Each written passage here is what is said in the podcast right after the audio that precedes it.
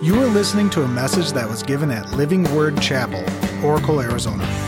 It is our hope and prayer that God will use this message to speak to you and enrich your life. For more information, visit lwcoracle.org.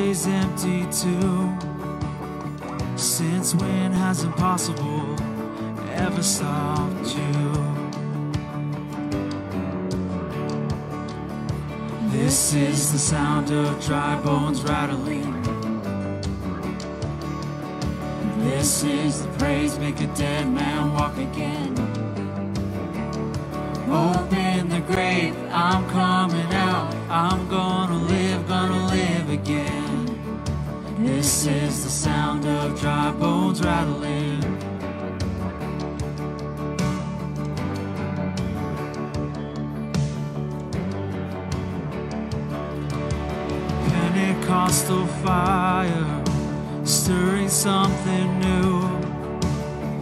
You're not gonna run out of miracles anytime soon. Resurrection power runs in my veins too.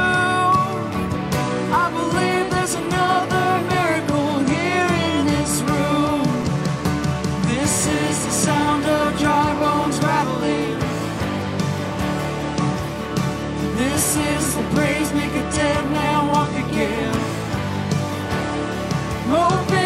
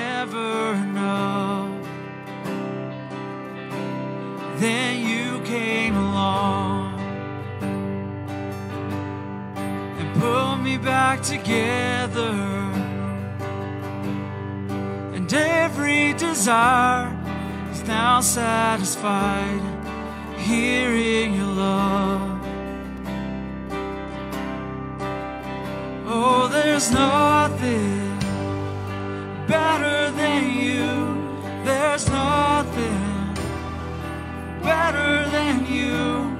There's nothing, nothing is better than you.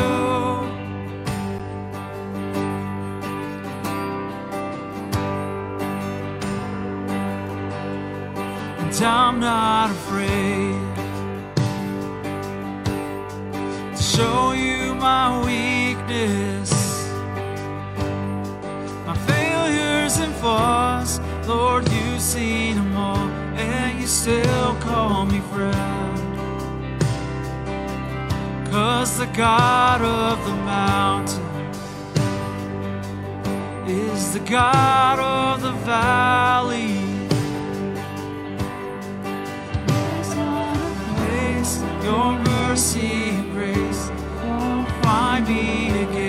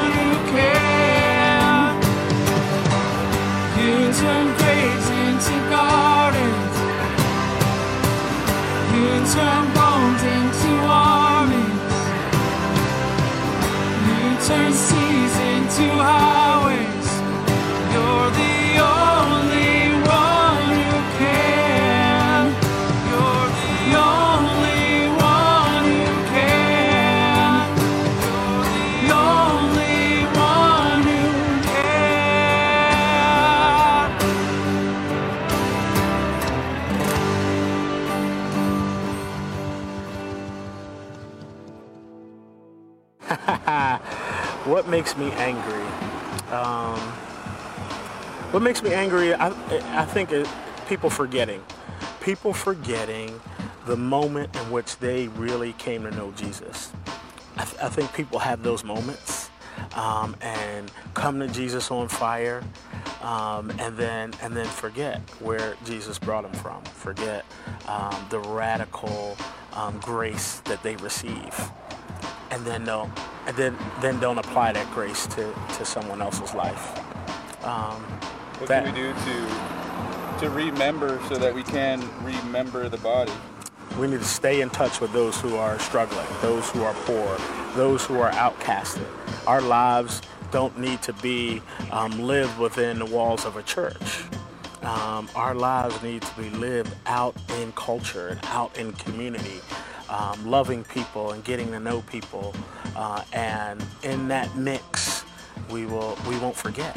I mean, the, Jesus said the harvest is plentiful, but the laborers are few you stay a laborer by staying involved in your community. You stay a laborer by by continuing to be a part of the culture around you, as opposed to getting out of it um, and um, sitting inside the walls of a church and seeing that as your primary um, your primary objective. The way the way I serve God the most is by going to church each Sunday. I would probably flip that. That's probably the the least you can do is is to, is to go to church on Sunday.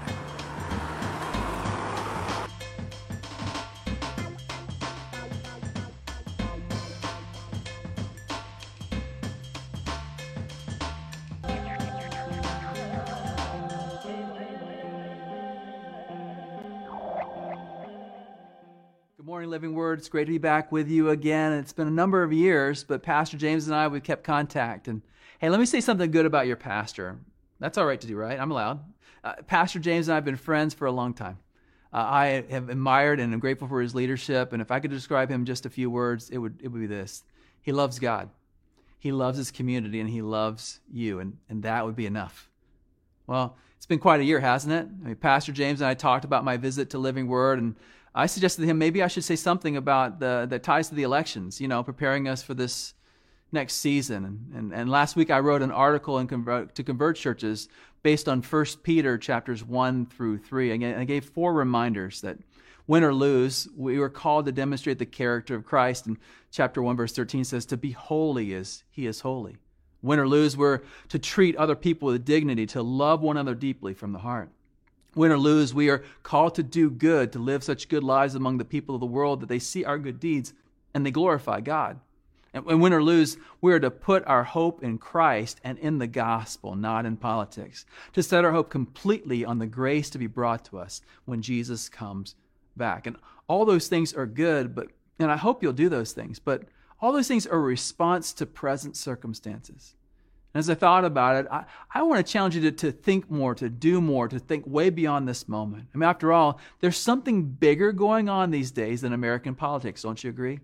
There's something more powerful than the White House. You know what it is? It's God's house, it's the church.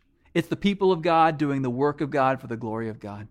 It's us living out the priorities of God and the character of Christ, the power of the Holy Spirit. I mean, presidents come and go, but the Word of God and the will of God for His church to help people meet and know and follow Jesus, those things and those people, they last forever.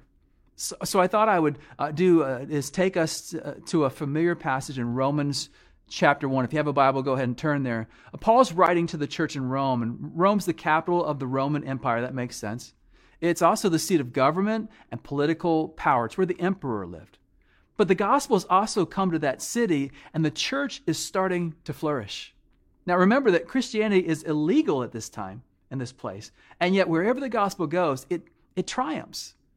So Paul writes them letters, says, I'm coming soon, but in the meantime, I want to remind you that this faith of yours, well, it's powerful and it's and it's beautiful. And he, he tells them to live by faith and not by fear. We really need to hear that these days, don't we?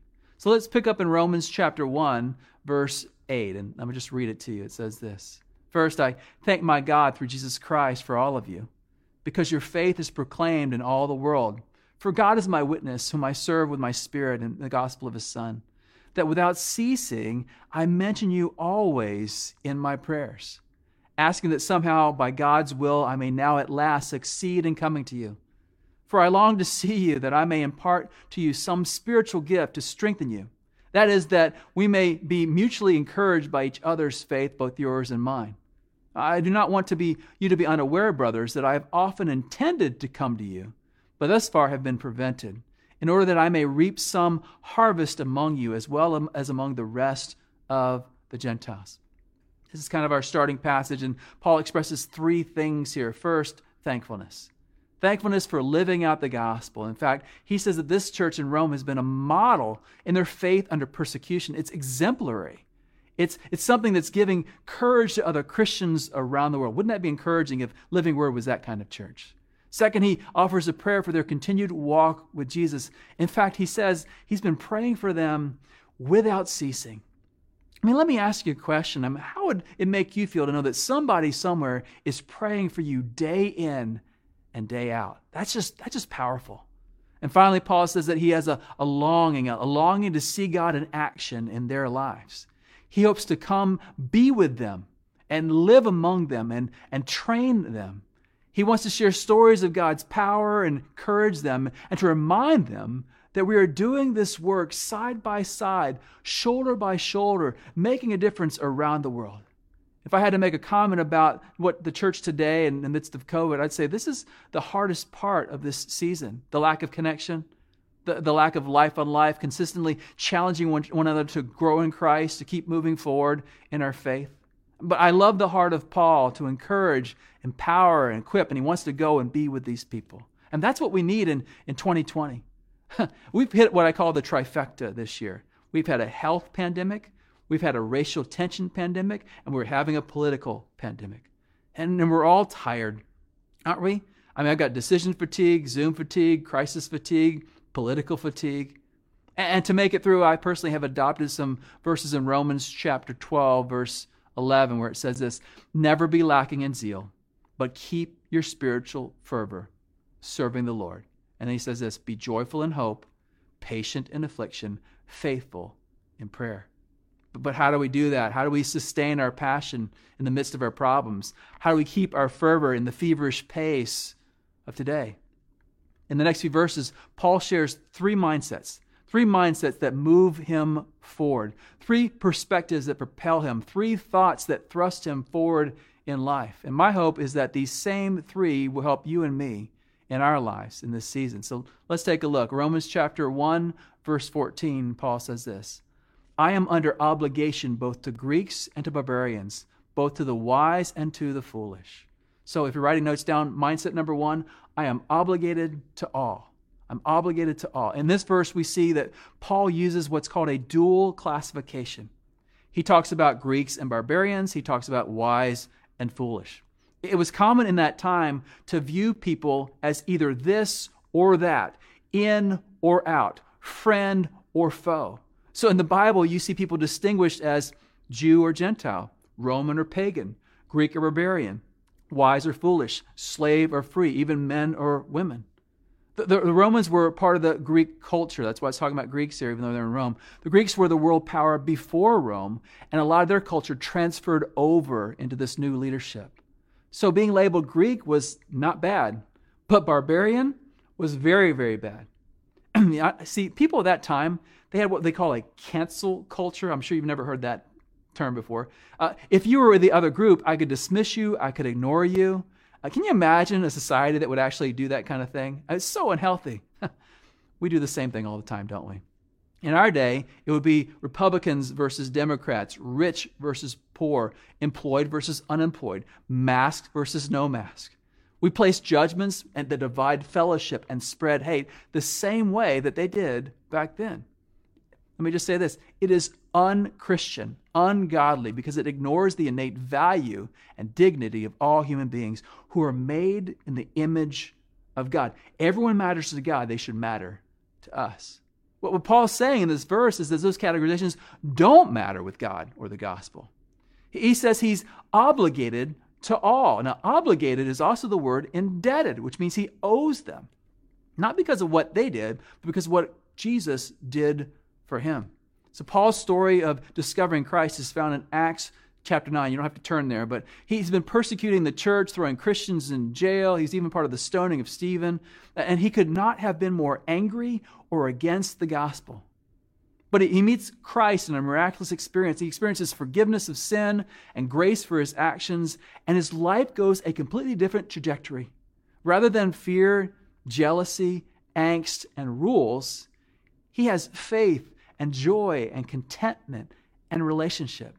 He's never experienced anything like this, and it compels him to share the good news with others. He feels indebted to God, from whom he got his trust, but also indebted to people for whom he got it. He feels a universal obligation to all people and all peoples. So, in the 19th century, 150 years ago, there's a guy named Alexander Maclaren who was a Scottish Baptist theologian. He's writing about this sense of obligation. And I, I, love the fact that he writes this 150 plus years ago because it sounds like he could write it to us in our situation today. Here's what he says he says, The Apostle Paul points to two of the widest gulfs that separate men. Greeks and barbarians divides mankind according to race and language. Wise and unwise divides them according to culture and intellectual capacity. Both gulfs still exist, though they have been wonderfully filled up by the influence, direct and indirect, of the gospel of Jesus Christ. The gospel goes across all barriers. The fiercest antagonisms of race which still subsist are felt to belong to the decaying order, and to be sure, sooner or later, to pass away. And that oneness, which makes us debtors to all men, is shown to be real by the fact that beneath all superficial distinctions of culture, race, age, station, there are the primal necessities and yearnings and possibilities that lie in every human soul. The gospel can break every barrier, he says. All men, savage or cultivated, breathe the same air, see by the same light, are fed by the same food and drink, have the same yearning hearts, the same lofty aspirations that unfulfilled are torture, the same experience of the same guilt, and blessed be God, the same Savior and the same salvation. Because then we are all members of one family every man, every person bound to regard all that he possesses and is and can do as committed to him in stewardship from God to be imparted to his fellows. I love that statement. Paul says we're all indebted to God. We've received forgiveness, grace, life, and truth. Listen, as a stewardship. That means as a responsibility. Think, think, about this for a minute. Psalm 24, verse 1 says, The earth is the Lord's and everything it contains, the whole world and all who live in it. See, we think I've, I've worked hard to get where I am and, and what I have. But, but James chapter 1, verse, says, verse 17 says this that every good and perfect gift is from above. That God is the provider, the source of all things, and that everything we have in this life is a stewardship. We're, we're, we're managers. We have nothing to boast about in and of ourselves. We're just beggars telling other beggars where we found bread. And everything we are, everything we have, everything we do belongs to God. What we think we own is really just on loan. Even our breath is borrowed. And how we live our lives in this stewardship matters. What we do with our time, talent, treasure, touch, thoughts, we do as managers who must give an account to God. And the Bible says that these things, that here's some things we manage. We are ambassadors for Christ's sake. For, uh, Romans 14, verse 7 says this that not one of us lives for ourselves, not one of us dies for ourselves. If we live, we live to the Lord. And if we die, we die for the Lord. Therefore, whether we live or die, we belong to the Lord. Matthew 28, verse 18 through 20 remind us we've been commanded and commissioned to take the gospel to all the nations. This is an obligation. This is not an option. We are obligated to God, but we're also obligated to people. And not just the ones we like. And not the ones that look like us, think like us, speak like us, live like us, vote like us. He says, regardless of color, culture, class, or creed, we are obligated regardless of political party or theology, regardless of AFC, NFC, National League, American League, Pac 12, Big 12, coffee or tea, Coke or Pepsi, country music lover or normal person, you're welcome. We are obligated to take the gospel to everyone. Let me tell you a story. So years ago, when I was at Sun Valley, we started growing, and we were about 200 people, and then we got to 400. We built a building, and within a year, it took us a long time to get to 400, but within a year, we went to 1,000. And then we started building buildings and doing other things, and and people were getting upset because you know, when you go from a small church to a large church, you don't know everybody, you don't know everything anymore, and, and people would come to me and say, "Okay, isn't this big enough? Can't we just stop now?"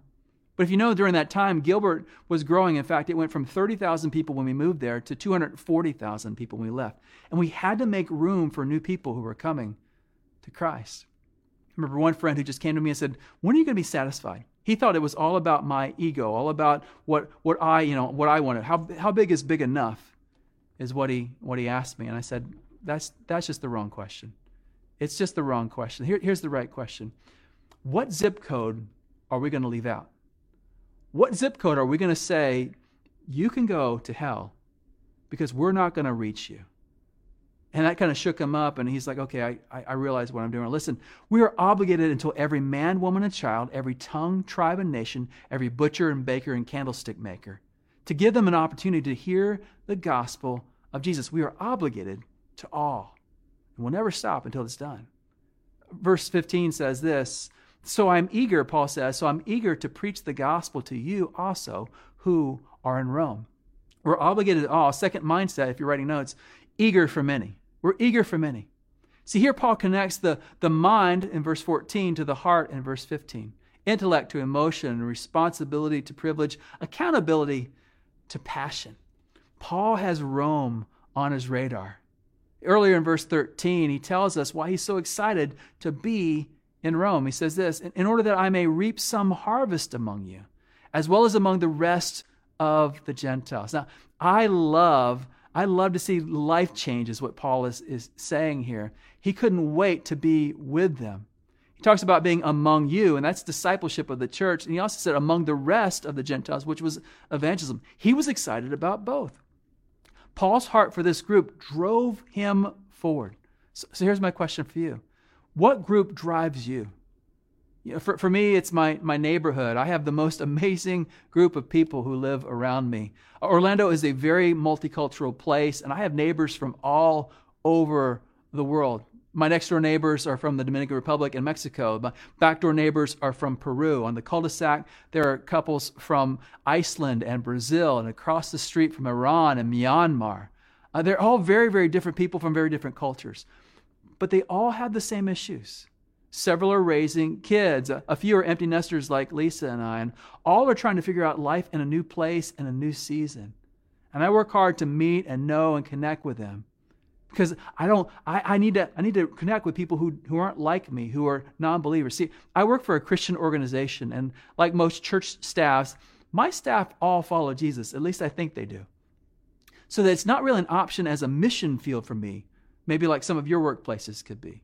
Because of that, I have a hard time connecting with non Christians at work because they just don't walk into the building. But I, I, love that part of ministry. And so I've found elsewhere other ways to, to do that. We're empty nesters, so we can't lean into our kids' connections. And so and I'm too cheap to join a gym. I, and COVID on top of that, but I got to tell you, I'm, I'm eager and I'm finding ways to connect with my neighbors. When I talk to ordinary people about helping people meet, know, and follow Jesus, I talk about their spheres of influence. Here are your spheres, your, your relatives, your neighbors, your coworkers, your friends, your classmates, your teachers, your coaches, your, your the people at the gym that work with you. So in my scenario, I've got all this in my neighbors. That's the only one I've got. So I've got to be serious about them. How about you? You realize that God has perfectly positioned you to reach somebody with the gospel, that someone around you doesn't know Jesus and you need to reach them with that. Now, when I talk to churches and church leaders, their scope needs to be wider than the individual scope. Churches need to think in three, uh, three circles here, near, and far. Here, near, and far. First, they need to have a saturation strategy to figure out how to reach their entire community, their entire town, city, or county with the gospel of Jesus. I have pastors in different places around the country that show that. I have one guy in Indianapolis, he says, I've got Indy. I have one in Iowa, says, I've got Iowa. I've got one who's got bigger dreams, says, I've got Texas. And then Jesse Padilla, my buddy, he says, I've got the whole Spanish speaking world. I mean, here's the question Who's got Oracle? Who's got your town? Who's got where you live? Who's got your neighborhood? Who's got your workplace? We've got to own here. God has perfectly positioned us. And then there's, there's near. And I'm talking about the region, not just your community, but the region around you. And this kind of thinking has to involve partnerships. We can't do that kind of stuff alone. So in 1998, there were three small churches in the East Valley of Phoenix that came together and said, you know what? We'd probably be better together than we are apart. And one church, mine was 200, another one was 400, another was 700. and we said, you know what? We could, we could actually do something. And so we started talking about starting new churches.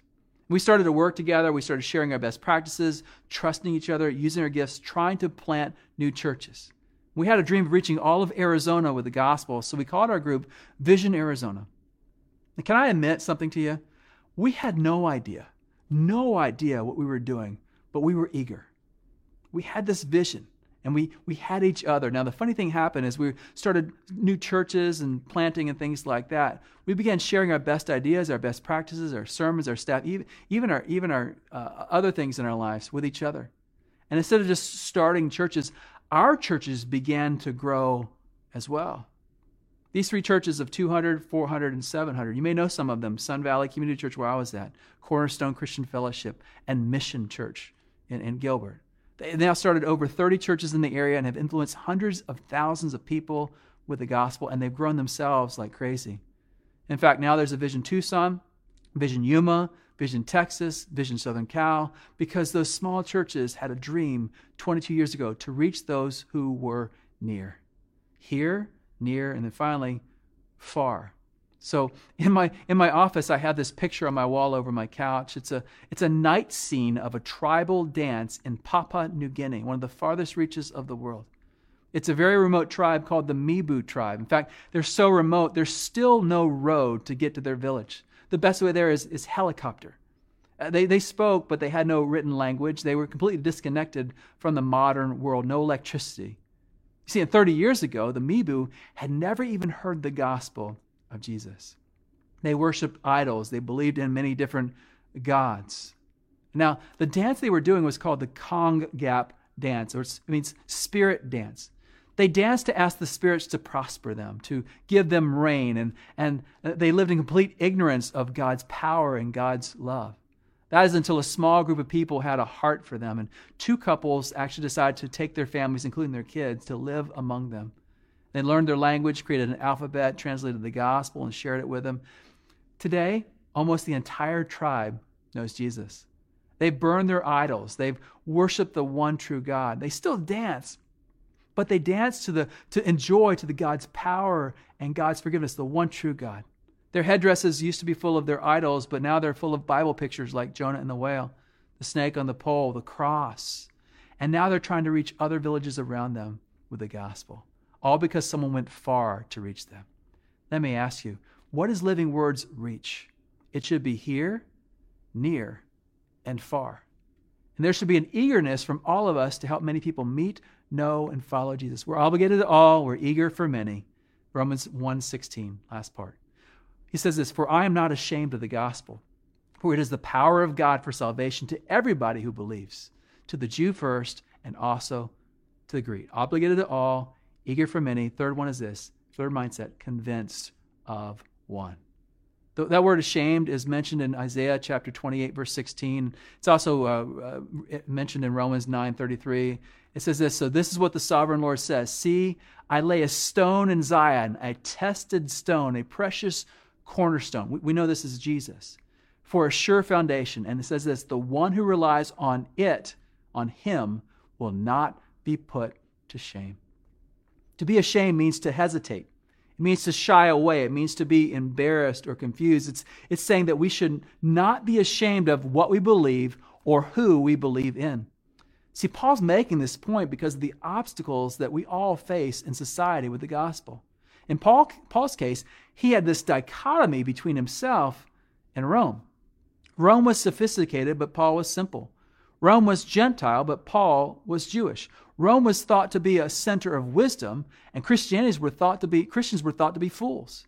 Even the message of Jesus, the message of the gospel, a carpenter from a remote village who's crucified as a criminal, being the Savior. I mean, Rome was the place of kings, so you see all the barriers there.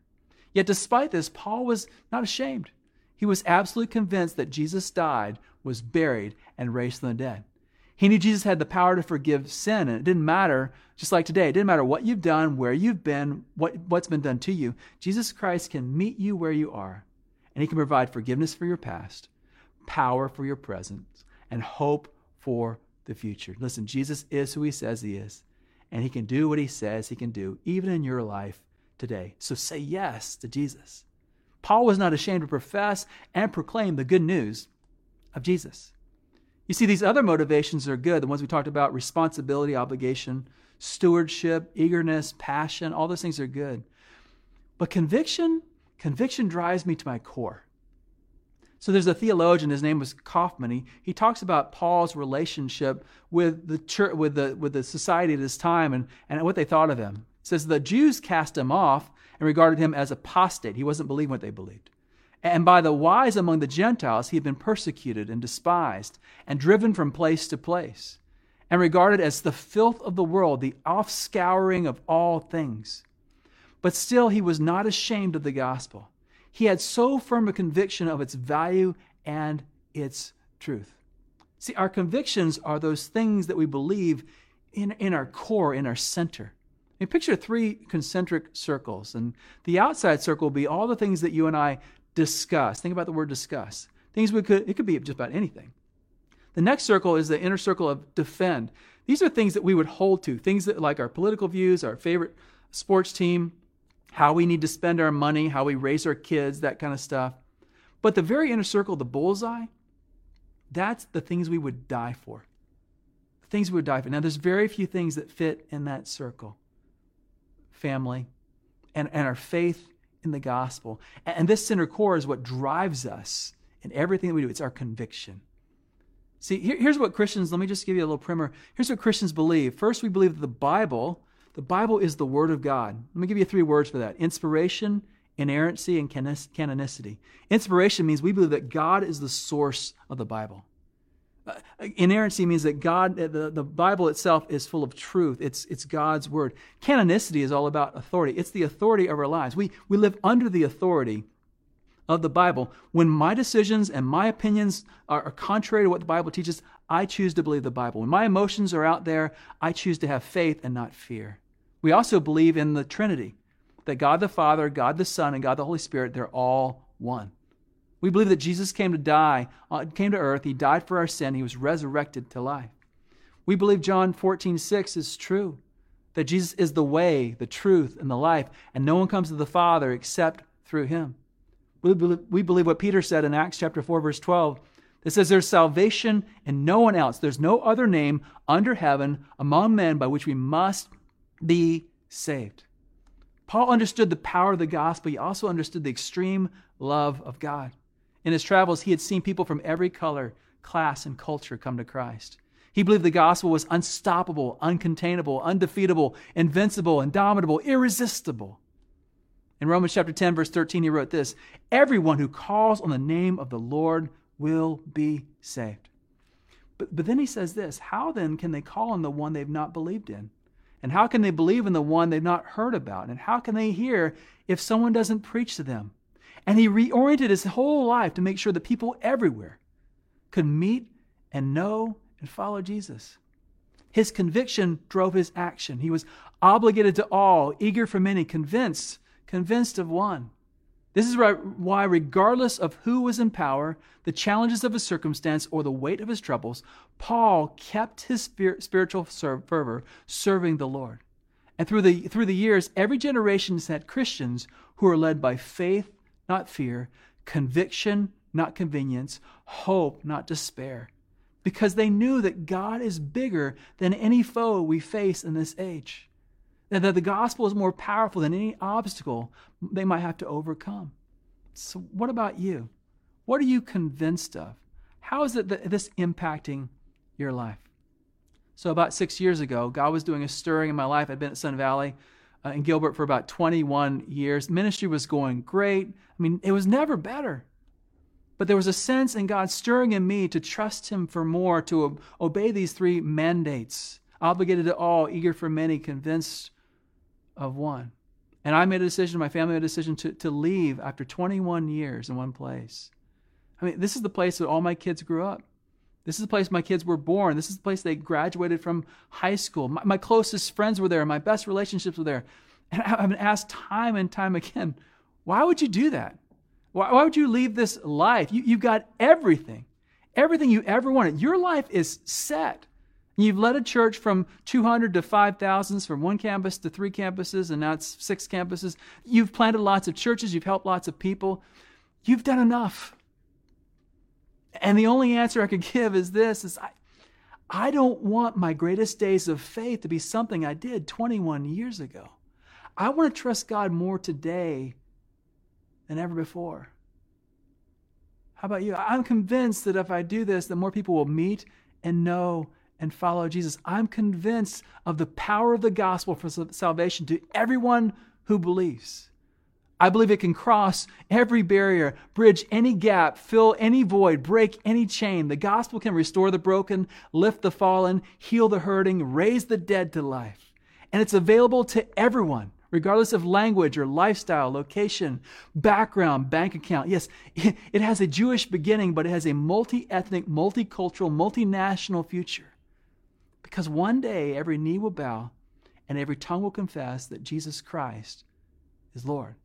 People from every tongue, tribe, people, and nation will worship around the throne of God. But until then, we have work to do. And the only limitation on the gospel is us. The question is will we get the gospel to them? Will we? Can we? So soon after I took this job, I was commuting between Orlando and Florida. Can you imagine that? Every every Sunday, I'm I'm flying out uh, to Orlando, and every Thursday I'm flying back as a four-hour flight. I did this for eight straight months. It was exhausting, and, and I was growing weary, like everyone else. I had those days where I, I don't feel like being on my game. I don't feel like you know being the the evangelistic Christian. So I have to confess, I was getting on the plane. I was heading back home, and I was I was tired and, and I didn't want to talk to anybody. And I found a window seat and I pretended to be asleep. Sorry, confession, uh, in hopes that no one would talk to me. And uh, so I, I, fell asleep. I actually fell asleep, and I woke up, and my tray table was was down, and there was a there was a cup on my tray table. I'm thinking, can you believe that the person beside me actually put their drink on my table because hers was up. But then I realized, I said, well, I wonder, and I turned to her and said, is is that for me? I mean, rather than being angry about them, you know, taking over my space, say, is that for me? And and she looked at me and she said, Yes, Pastor Scott. It was, it was like, Do I know you? And she said, No. She said, But I know you. I know. And she told me the most beautiful story about how her husband, she and her husband had come to Sun Valley, they come to Christ in our ministry. They were they just gotten baptized and um, they were in a small group. They were growing in their faith and she looked at me and she said, You saved my life.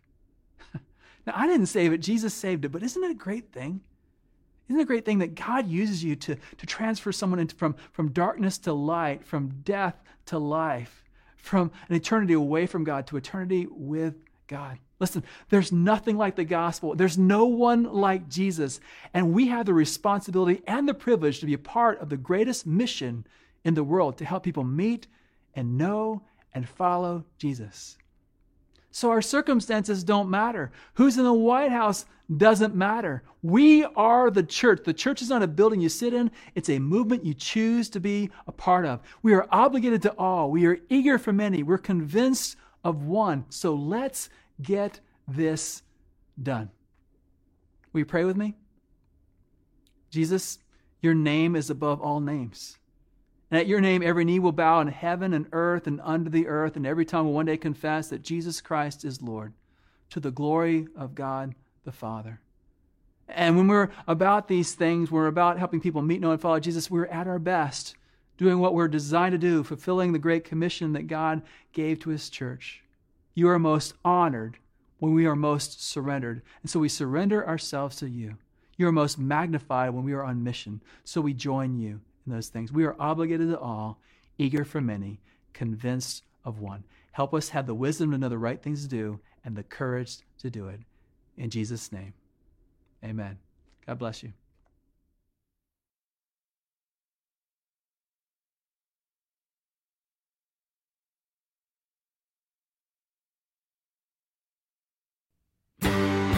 This has been a message from Living Word Chapel. We hope that you've been blessed by it. Make sure you check out lwcoracle.org for more information.